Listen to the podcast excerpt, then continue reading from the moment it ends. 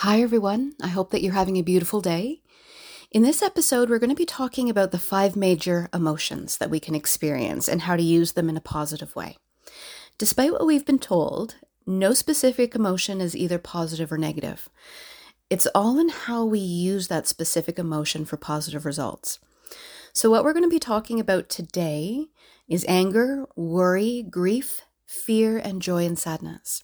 We're going to be talking about the subcategories of each of these emotions, as well as the internal organs, so where they're stored and where they're processed, and both the negative and positive uses to these emotions. So, we're going to start off by talking about anger.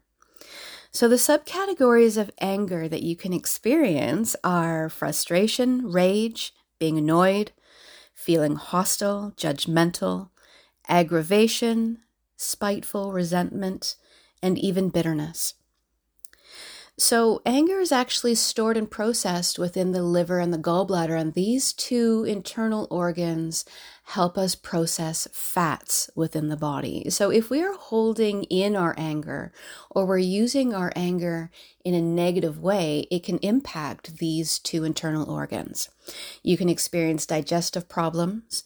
You can experience things like gallstones. And it's said that gallstones are actually concentrated anger stored within the body. Now, if this anger is stored in the body for longer periods of time, what it said is that it can actually turn into cancer.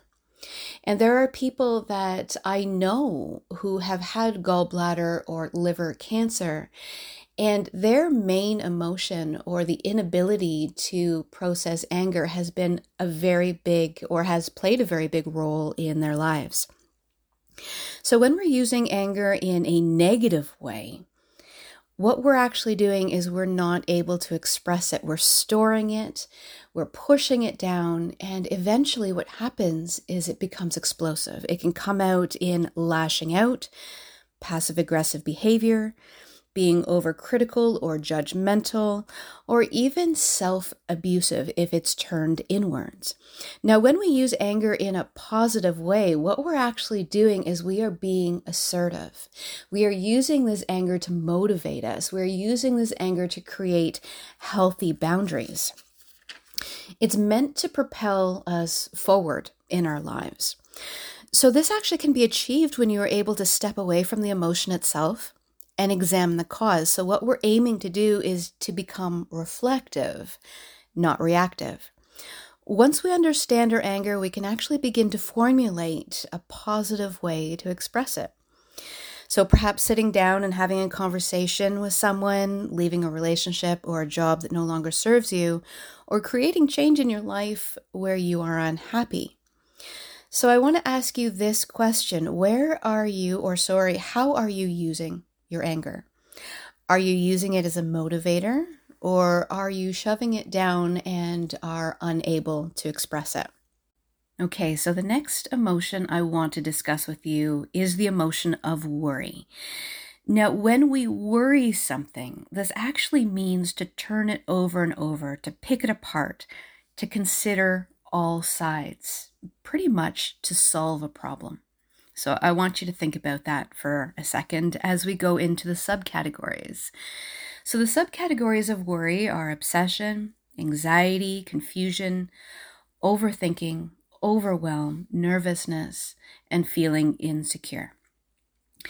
So it's the stomach and the spleen that store and process this worry. So, when we are using this worry in a negative aspect, what we can actually experience are things like nausea, acid reflux, indigestion, and can it also affect our lymphatic system because the spleen is the master controller of the lymphatic system. And when the spleen is not working to its best, I guess you could say, you're going to have a sluggishness of the lymphatic system. The blood is not going to be cleaned properly, and you may actually experience things like swelling in different parts of the body. So, using this worry in a positive way, um, we are talking about things like problem solving, putting together presentations, looking for solutions within our family and friend dynamics, or figuring out the next steps to take on our own path, which is where this whole worrying aspect to worry something comes into play. It's all about problem solving.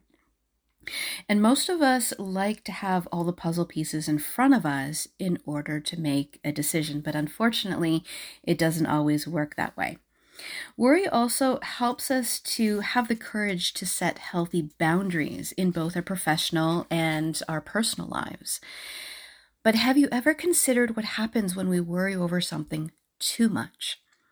We start to overthink. We become confused with too many thoughts going on in our head. We become overwhelmed. So I want to ask you this question Where in your life are you worrying too much? Where is it that you're becoming confused? Where are you using this worry to problem solve and make decisions for yourself? The next emotion I want to discuss with you today is the emotion of grief. So, the subcategories of grief are sorrow, loneliness, powerlessness, attachment, codependency, helplessness, and anguish. Now, it's the lungs and the large intestine that help to process and store grief. Now, if you think of these two organs, their main role, I guess you can say, within the body is to bring in the good stuff, right? Like food and oxygen, and expel everything that no longer serves. So, all the waste products and the carbon dioxide as we breathe out. Now, if we're storing in our grief or if we're holding grief for too long, you can actually end up with conditions like chronic bronchitis or any other lung infection. You can end up with things like asthma. And in the large intestine, if you are not willing or able to let go of that grief, it can actually turn into constipation. So, when we use our grief in a negative way, what we're doing is we're actually holding on to people, situations, and thought processes that no longer are, are needed within our lives, to be honest. Grief is actually an essential part of life, but its purpose is not to stop you from moving forward. But if you look at it as a transition period from one situation to the next. Now, if we're using our grief in a positive way, it allows us to let go. So, as I just stated, it's more of a transition period between what was and what is to come. It helps us to dissolve attachments and to flow with life. It opens doors to new and exciting opportunities. So, what I want to ask you is this What are you holding on to that is keeping you stuck in life or is not allowing you to embrace new opportunities that are coming your way? The next emotion I want to talk about is fear. So, the subcategories of fear are nervousness, dread, fright, apprehension, unease, and panic. Now, fear is stored within the uh, kidneys and the bladder. And if we are not expressing our, our fear or not using our fear in a positive way, it can actually lead to kidney stones. Now, like gallstones, kidney stones are considered to be concentrated fear.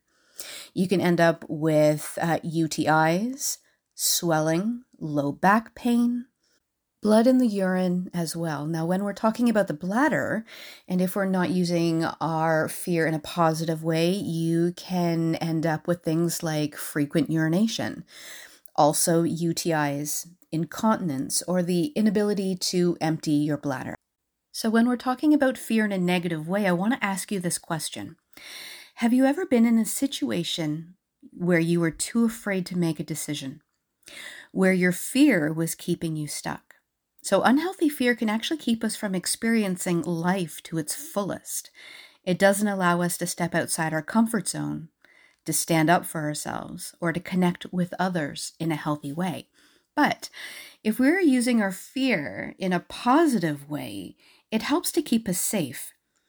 It reminds us to look both ways before crossing a street, it identifies red flags within relationships, especially if we've experienced these red, red flags before, and who we can and cannot be vulnerable with. So, is your fear holding you back from experiencing life, or is it keeping you safe? The last emotions I want to discuss are both joy and sadness, and we're grouping these two together because really they are two sides of the same coin. Too much joy can lead to manic episodes, and too much sadness can lead to depression. So, the subcategories of these two joy would be manic, ecstatic, bliss, happiness, delighted, or feeling merry. And if we're talking about sadness, it would be depression, misery, unhappy, melancholy, or despondent. Now, it's the heart and the small intestine that help to process and store joy and sadness. So, the heart is said to be the balance, actually, between joy and sadness when we are talking about the chakra system. We also need to experience one in order to experience the other. How would we know what joy felt like if we didn't experience sadness? But as I've spoken about already, when there is too much of one or the other, it can actually create an imbalance within the body. So, when we're talking about the heart, it can create things like angina, which is chest pain or tightness in the chest, high blood pressure, or valve problems. And when we're discussing the small intestine, it can create things like celiac disease or infections within the small intestine, ability to take in nutrients, IBS, or even ulcers. So, when we are using our joy or sadness in uh, a negative way, these can turn into manic behaviors or depression. So, what we're actually trying to do is hang on to the highs and not letting go of the lows. Now, I know that some will disagree with me on this, but I do also believe that in some cases, medication is needed to balance out these highs and lows for some. So, when we're talking about using joy and sadness in a positive way, we have the understanding that we need to experience both. So, if we were experiencing sadness, that in time it will be replaced with joy or happiness. It's about acknowledging what we are feeling and letting it pass as it needs to, not holding on uh, and going with the flow. So, now that you have a better understanding of the five major emotions that we can experience in our daily lives, this will help to give you a little bit more awareness of how you are using these emotions. Are you using them in a positive way to move you forward, or are they holding you back? So, until next time, have a wonderful day.